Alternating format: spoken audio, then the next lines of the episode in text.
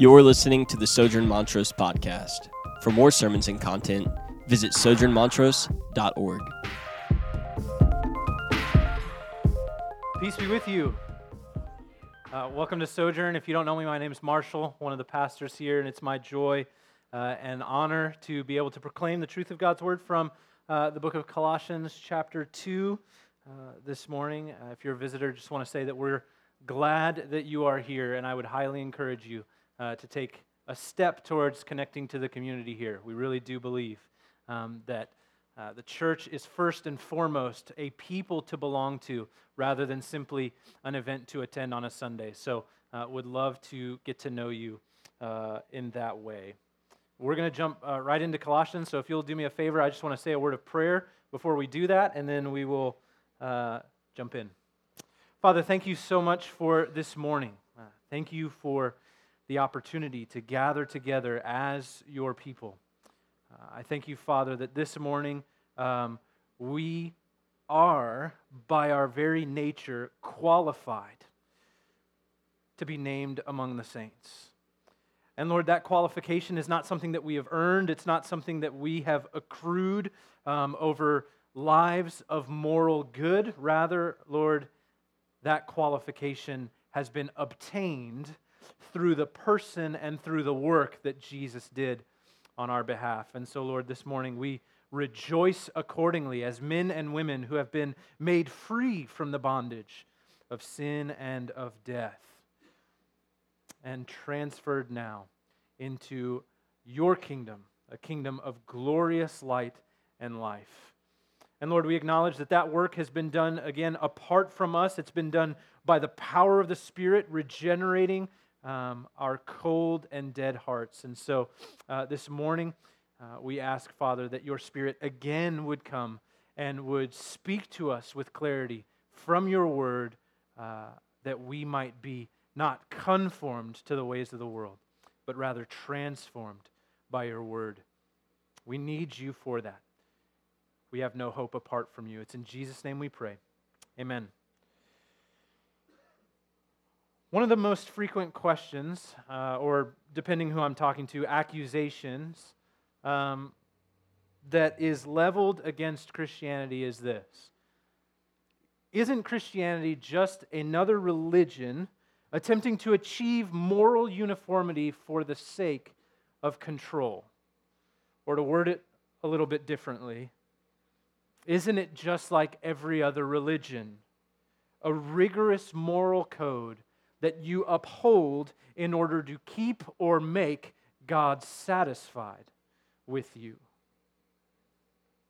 And while it's true that to follow Jesus, there is morality involved, there is a morality that he prescribes to and for his followers, this is not ultimately the essence of the Christian faith. It is essential, but it is not the essence. And Paul's going to make that very clear to us today as he encourages both the church at Colossae and us by extension to not look to or add external ritual for the sake of salvation. But rather, he invites us to trust in the internal transformation that can only be provided through the person and work of Jesus. So here's what we're going to do.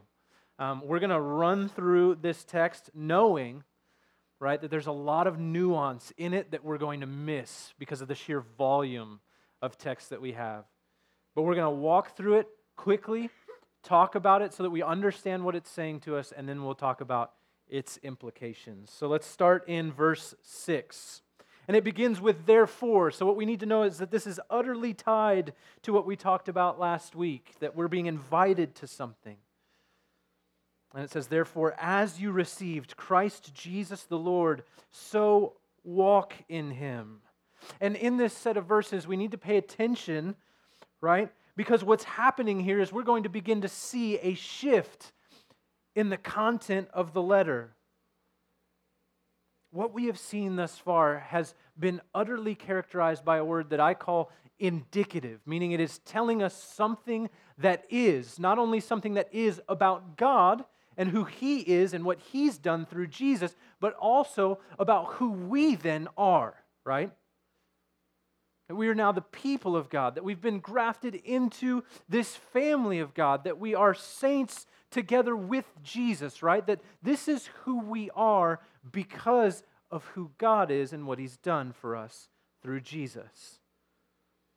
But what we're going to see here is we're going to see a shift from the indicative to the imperative, meaning here, here's where we're going to get into how now should we live?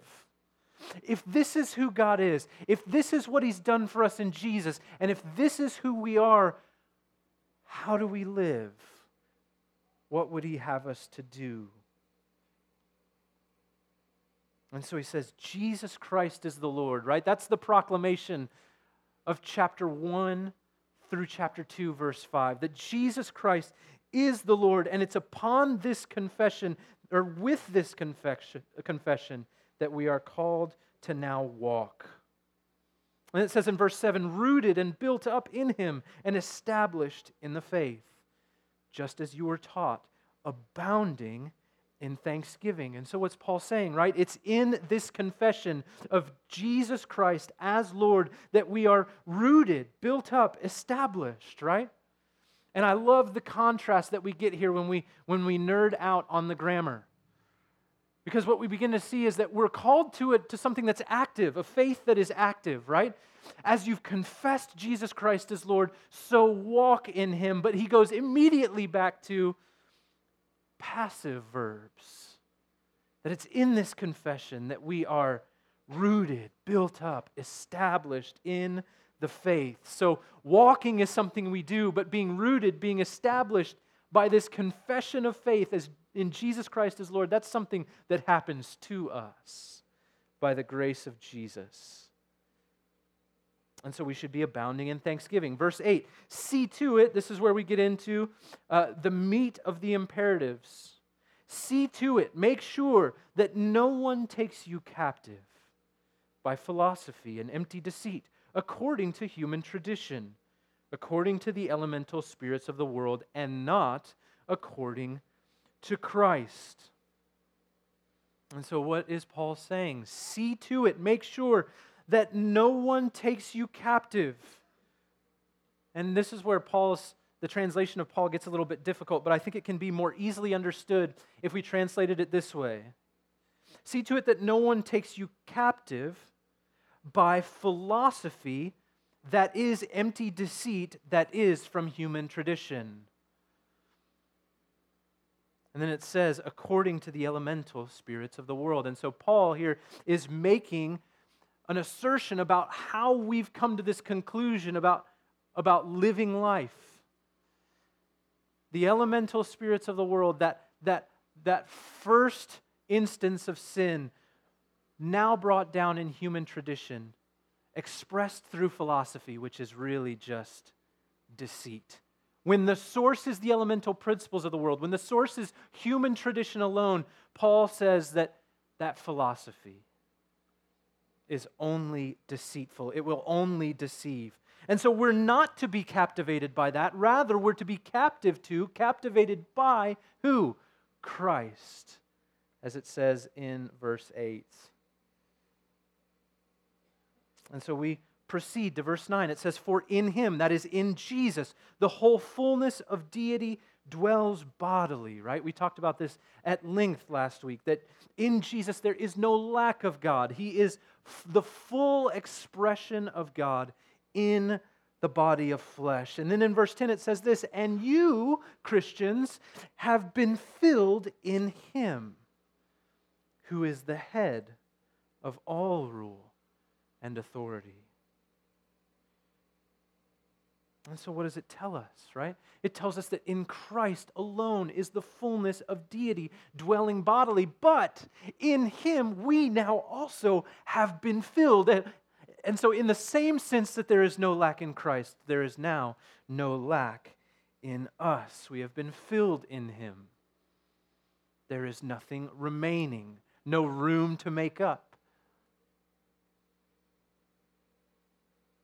And so then we get into now, Paul's going to get into the particulars of what that means with specific references to religious practices of the day, right? He's going to tell us why it's important for us to see that we are full, filled to the brim, right, in Christ.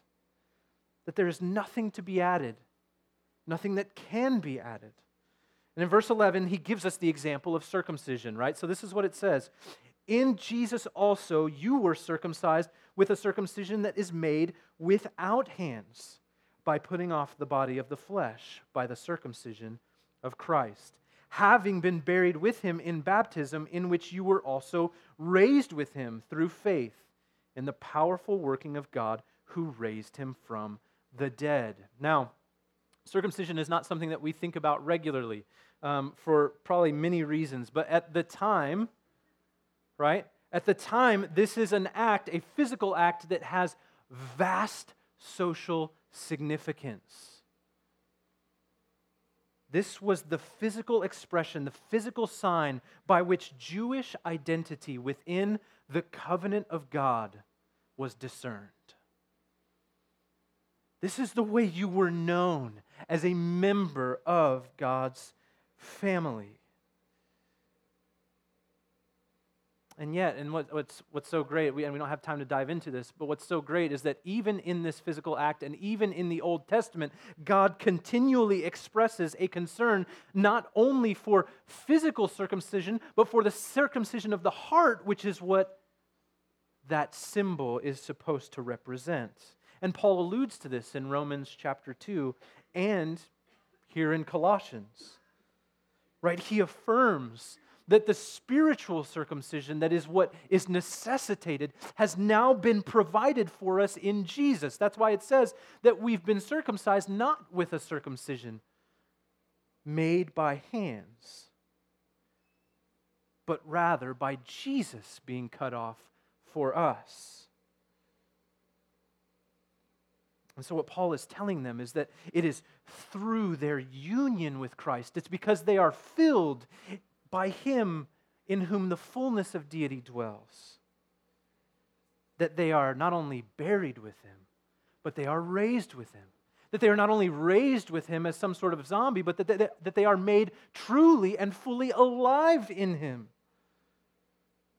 And that before him they are forgiven, that the record of their debt has been canceled is what it says in verse 14 when it tells us that Jesus canceled the record of debt that stood against us with its legal demands, setting it aside by nailing it to the cross. So again, Paul's inviting these people not to look at the external symbols of religion, but rather to look at the heart, to look at what Jesus has done inside of them, and to live from that reality. Verse 16 goes on to say, Therefore, let no one pass judgment on you in questions of food and drink, or with regard to a festival, or a new moon, or a Sabbath. Right? Again, let no one, see to it that no one passes judgment on you with regard to what? With regard to these religious rituals, right? This is a clear reference to the Old Testament dietary laws and festal calendars, right? He's saying, Let no one pass judgment on you according to those. Why? Verse 17. Because those are a shadow of the things to come, but the substance belongs to Christ. The substance belongs to Christ. The Old Testament dietary laws and feasts were a shadow, but now in Jesus we see the person to whom that shadow belongs. And so the shadow is incomplete.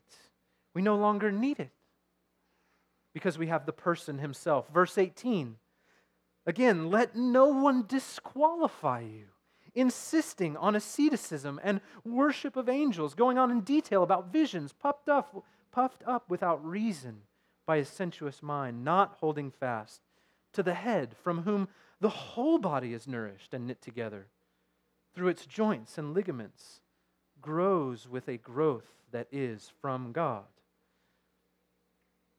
And Paul goes on to say, if with Christ you have died to these elemental spirits of the world, why, as if you were still alive in the world, do you submit to regulations according to human precepts and teachings. Verse 23 These have indeed an appearance of wisdom in promoting self made religion and asceticism and severity to the body, but they are of no value in stopping the indulgence of the flesh. And so, what does Paul say? Essentially, what is sort of the, the overarching theme of his argument? It's that we have been made alive in Christ, that salvation, right, our cleanliness, our cleansing before God, has been taken care of in him, and we have been filled in him in such a way that we don't need to add these layers of religion whether that's circumcision, whether that's food, drink, festival, new moon, Sabbath, whether that's asceticism or the worship of angels or these visions or any other thing. Paul is saying that, that all of those things, they may have an outward appearance of wisdom, but that really they are of no value. They're of no value. And so, what is this text calling us to? Well, it's calling us to allow our doing what we do to proceed from our being, who we are.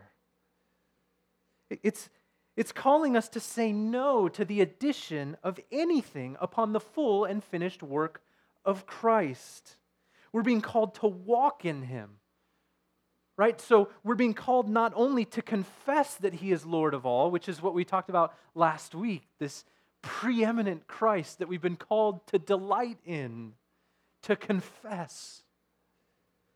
It's not only to confess that he is Lord of all, but also to live like he's Lord of all. And you know what that means? Beyond before we get to any action, right? Before we get to any any proactive measure of following Jesus what it first means is it means trusting Him when He says this My grace is sufficient for you. It means to trust Him when He says that it's in Him that the way, the truth, and the life resides, that no one comes to the Father but through Him. And so, what we begin to see is that this this logically flows out of everything that we talked about last week. That where last week we were being called by the text to a singular delight in Christ, this morning we're being called to a singular trust in Christ.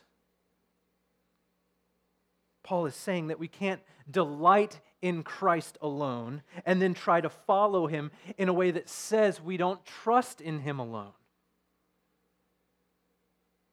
This is the curse of the legalist.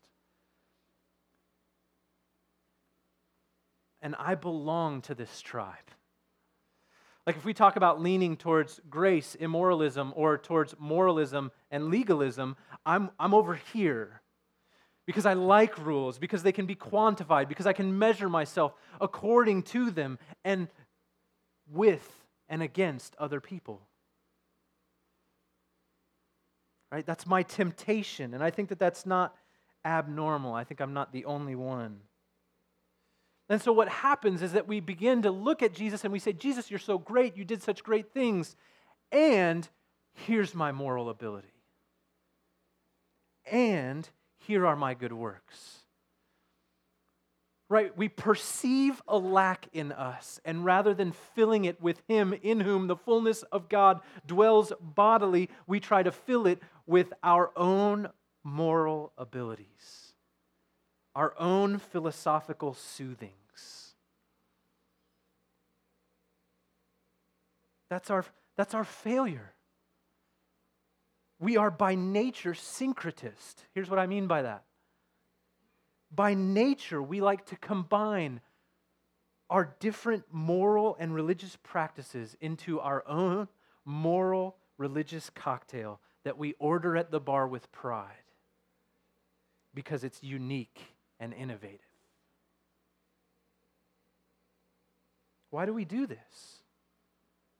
I think there's two fundamental reasons. I, I think there, there are probably more, but these are the two that stood out most clearly to me in thinking about this. The first one is this we are prone to add things, layer things on top of the gospel, right? We're prone to add religiosity and moralism on top of the work of Jesus first because we feel like it makes the door to God a little bit bigger. Meaning, every good deed that we do makes God a little more obligated to open when we knock.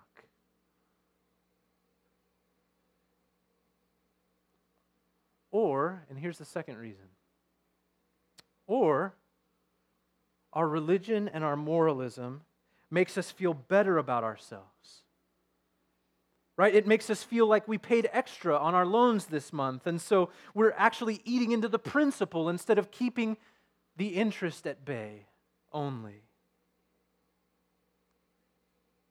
And so, where a singular delight in Jesus should naturally lead us to a singular trust in Jesus, we're instead found trusting Jesus and our particular blend, our particular cocktail of moral religious refreshment. And what Paul tells us is that this is of no help. That ultimately these things will fail us. How so? It says, that they are of no value in stopping what? The indulgence of the flesh, right? And in both of those situations, right, that's what's accusing us, right? God's not going to let me in because I'm indulging the flesh. And so, religion, religion, religion. Or if I want to put God in my debt, if I want the sweetest cul de sac in heaven, then religion, religion, religion, religion.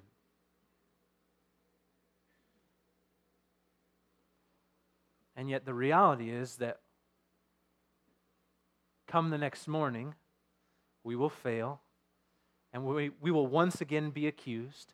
And there will be no amount of religion, there will be no amount of religious practices that we can acquire enough of in order to stop the indulgence of the flesh.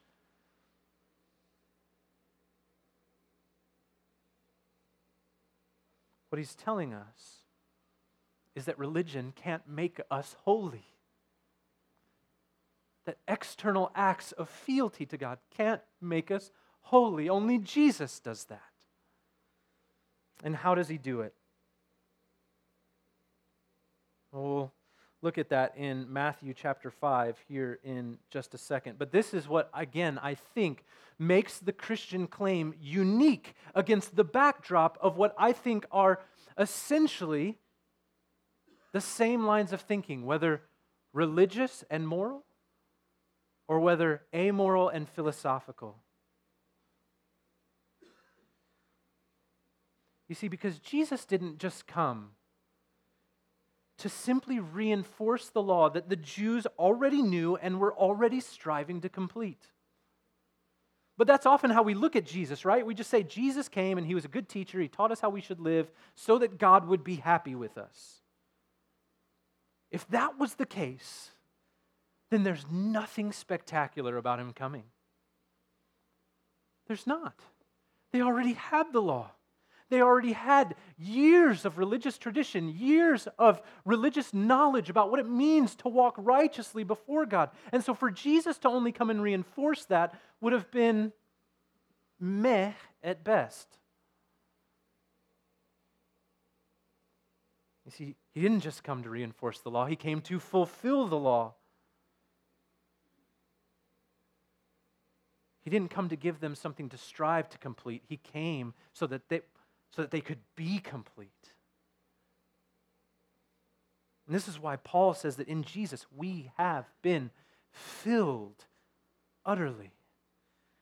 Let's let Jesus speak for himself in Matthew chapter 5. This this Sermon on the Mount that he delivers right at the beginning. This is what Jesus said Do not think that I have come to abolish the law or the prophets.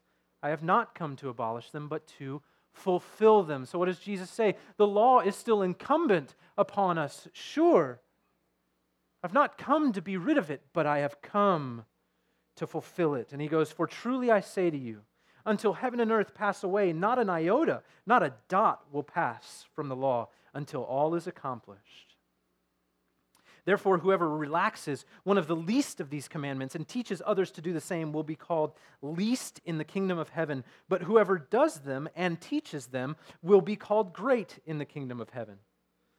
For I tell you, unless your righteousness exceeds that of the scribes and Pharisees, you will never enter the kingdom of heaven.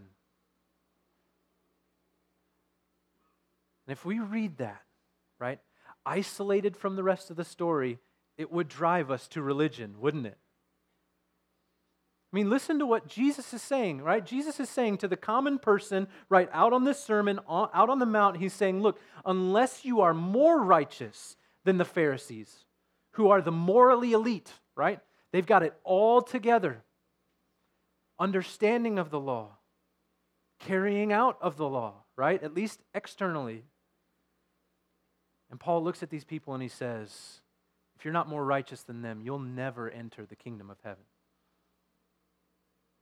That would have caused lumps to develop in throats, hands to tremble, foreheads to sweat as people went through and just go, I don't know how I'm going to do that. But when we understand what Jesus meant when he says that he came to fulfill the law, we understand that actually in this there is utter and great hope. You see, because Jesus lived out every jot, every dot, every iota of the law perfectly so that it might be fulfilled. And it's only because he fulfilled the law for us that we can say now that our righteousness surpasses that of the Pharisees. Because it's not our righteousness, because it's Jesus's, and Jesus's righteousness is perfect. You see, outwardly, the external actions, the moral superiority of the Pharisees was not only far beyond many of the people that Jesus was speaking to there, it's also far beyond us. But their righteousness is still lacking. And that's what Jesus is saying here. Their righteousness is still lacking. It still must be exceeded because what is necessary is perfection. You see, in this, both the legalist and the immoral are both sinners in need of Jesus' perfect law living life in place of their own. Jesus just levels the playing field. I don't care if you're a Pharisee or scribe or the sinner of sinners, what you need is a righteousness that exceeds both of you.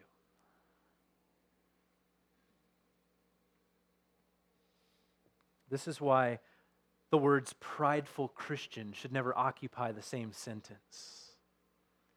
It should be a contradiction in terms, a paradox. Because Christ is the morally superior one, not us. And so Jesus fulfills the law so that we can receive life. He fulfills religion so that we can enjoy relationship, which is why John 15 tells us that now we abide in Jesus. Right? This is what Jesus says. Already you are clean because of the word that I have spoken to you. Abide in me and I in you. As the branch cannot bear fruit by itself unless it abides in the vine, neither can you unless you abide in me. I am the vine, you are the branches. Whoever abides in me and I in him, he it is that bears much fruit. For apart from me, you can do nothing. So, what does Jesus say? We abide in him. And we abide in him because we have been made clean. And how have we been made clean? We've been made clean by the pronouncement of his word over us. You know what that word is? It is finished, or it is fulfilled, or it is accomplished. We have been utterly joined to Jesus and his life pulses through us as the branches that are attached to this life giving vine in which this life flows freely, fully, without cost. So the morality of the Christian springs forth first from the vine, that sends life and godliness into the branches, who by their very nature, by virtue of their union with the vine, produce fruit. So, what do we do with this? Right? What does it mean not only to delight in Jesus, but also to trust in Jesus only? Furthermore, how do we know that we're trusting in Jesus? Well, I think the key is given to us in Colossians 2, verse 7. And I'm going to read verse 6 just to keep the thought complete. But this is what it says As you received Christ Jesus the Lord, so walk in him, rooted and built up in him, and established in the faith, just as you were taught, abounding in thanksgiving. Thanksgiving if gratefulness, both to and for Jesus, is not the undercurrent of our lives, then discontentment will be. And you know what grows in the soil of discontentment? Plausible arguments, philosophy, human deceit, tradition, worldliness. When we're not thankful, when our heart is not characterized by gratitude, by thanksgiving. What we're ultimately perceiving is that there's a lack, that there's something in us that has yet to be filled. And yet, Paul says that in the man in whom the fullness of deity dwells bodily, we have now been filled.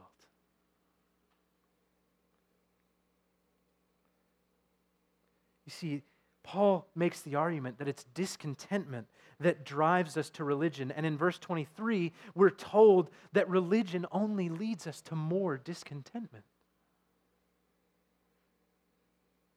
It leads to discontentment because it has no power. It doesn't create holiness, and holiness is what we need. And this is true of every religion or every secular worldview where we abide by codes, external codes, in hopes that what is internal will be mitigated and or soothed. And what makes Christianity different is that the Bible says that our internals are not only changed, but that they're made new. And that all of our external codes now grow out of this new internal nature as a natural consequence I mean, isn't that essentially, again, I'm, I'm, I'm very much generalizing and simplifying here, but isn't that the essence of all religion and secular worldview? If only we did these things, then all of these problems external to us would be solved and the internal good would flow out. Well, Christianity is the exact opposite. In us, internally, is the wreckage and the burning, and we need an external solution for an internal problem. And Paul tells us that in Jesus, that's been afforded to us. In Jesus, we have been filled with the fullness of his being, his deity. If we go back to John 15, right, we notice that if we are followers of Jesus, he is the vine and we are attached to him. And it is when we are attached to him that we grow and produce fruit. I didn't read verse 6 for a reason. I want to read it now in John chapter 15. This is what happens when we don't abide in Jesus. If anyone does not abide in me, he is thrown away like a branch and withers. And the branches are gathered, thrown into the fire, and burned. And here's the thing I think that uh, this is certainly an allusion to hell, but it is not only an allusion to hell. It is also at the same time an allusion to what it means to live life outside of Christ. There is none. That life and flourishing and humanity and dignity, none of those are produced apart from Him. None of those can be found if we are not grafted into their very source. And this is why I say that verse 7 is the key. He's the only one we can trust. He's the only one we can trust to change us at our very core, at our nature. We can't trust ourselves. We can't trust the latest self help book, the latest philosophy, the latest line of thinking, the latest life hack. None of it will work. But we can trust Him. And the most measurable sign that we are trusting God is whether or not we have a posture of thanksgiving, a posture of gratitude. And why is that? Because when we are filled with thanksgiving, we know, right? Thanksgiving is, is often given not because of something that we've earned, right? When we've earned something, we're like, yeah, like I deserve that. I'm not thankful for that. That's mine. I earned it. But when someone gives us something we don't deserve, what's the first instinct? Oh, it's thanksgiving. And if the gospel and the very core of the gospel, the very heart of the gospel, is that we have received our life, not earned our life, then our lives are characterized by thanksgiving, abounding in it, as Paul says. You see, when we're not thankful, we are fundamentally saying that there is lack in us. And yet, Paul tells us that there is none, that we are filled that there is no crevice of our lives or the universe that Jesus is not able to or does not purpose to fill with his glory. Which is why Habakkuk 2:14 says that one day the glory of the Lord will cover the earth as the waters cover the sea. So it then follows that for the Christian, the cultivation of thanksgiving and gratitude is paramount if we are continue, if we are to continue walking in trust of who Jesus is and what he has done rather than who we are in and of ourselves and what we can hope to accomplish. And so, how do we do that? How do we cultivate thanksgiving? Well, it's simple. Verse 6 says, As you received Christ Jesus the Lord, so walk in him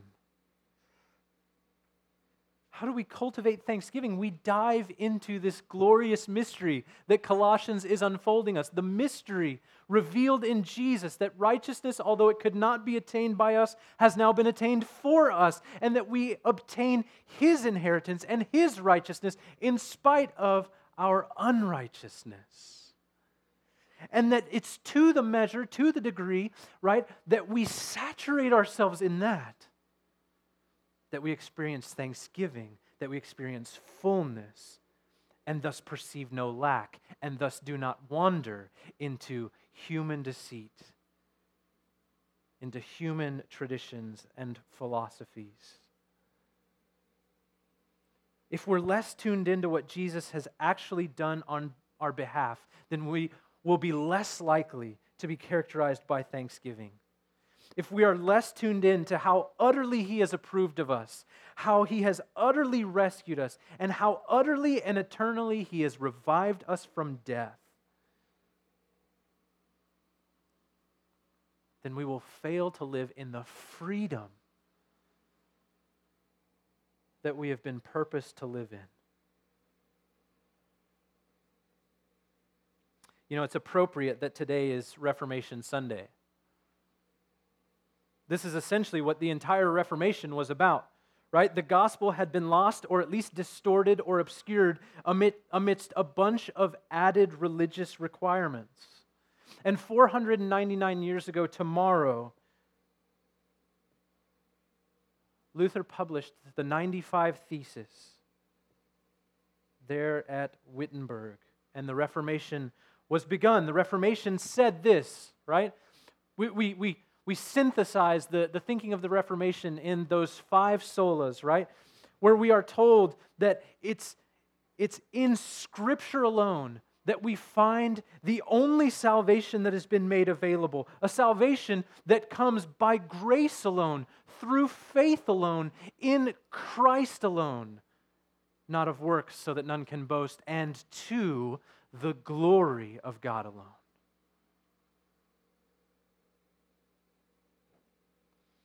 This is what that was all about. And in the first thesis, Luther writes this When our Lord and Master Jesus Christ said, Repent, he willed the entire life of believers to be one of repentance. And, brothers and sisters, essentially, what Colossians 2, verses 6 through 23 are calling us to is to repentance is to repent of when we think that we can do what Jesus did for ourselves, is to repent of trying to take control of our moral livelihood in our own hands, is to repent of believing that we are morally superior because of our own power and ability, and to turn to and abide in the life in the vine. This is why the Bible tells us that it's the kindness of God that leads us to repentance. Because in it, we are being reformed. In it, we are being not conformed to the ways of the world, but rather transformed into the image and likeness of Jesus by His Word.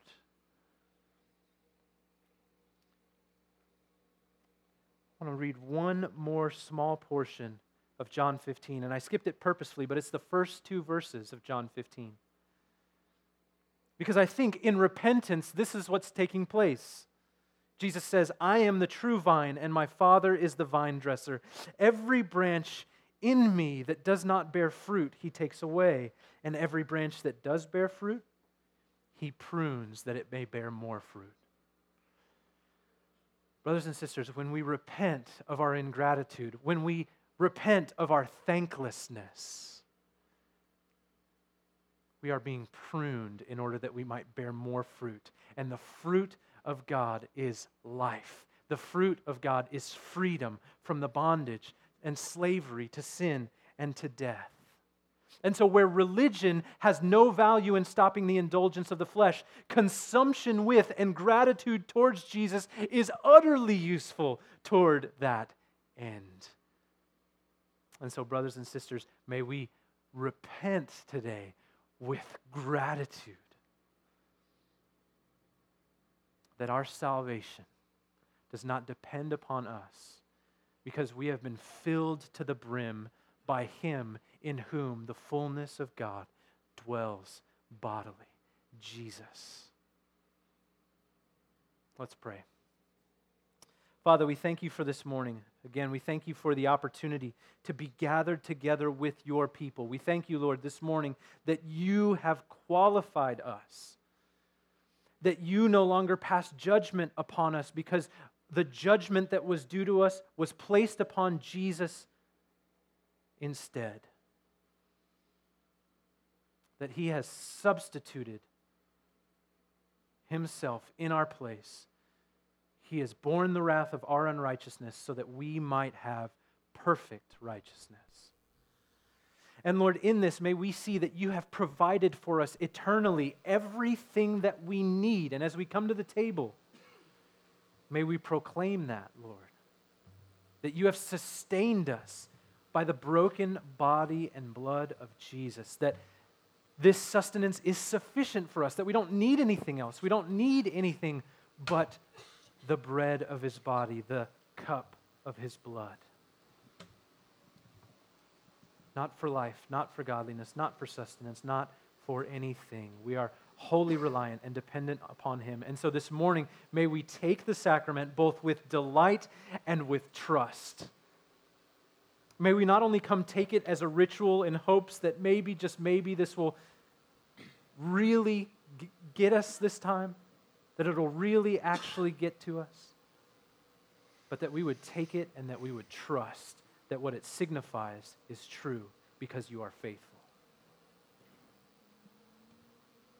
We thank you for this, Lord, and we pray, Father, that as we conclude this morning, we would rejoice with thanksgiving according to the measure of grace that we have been shown, and that is exceeding and abundant.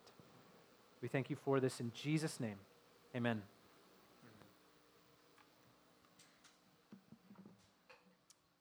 Communion is how the church is reminded of Jesus' death on our behalf.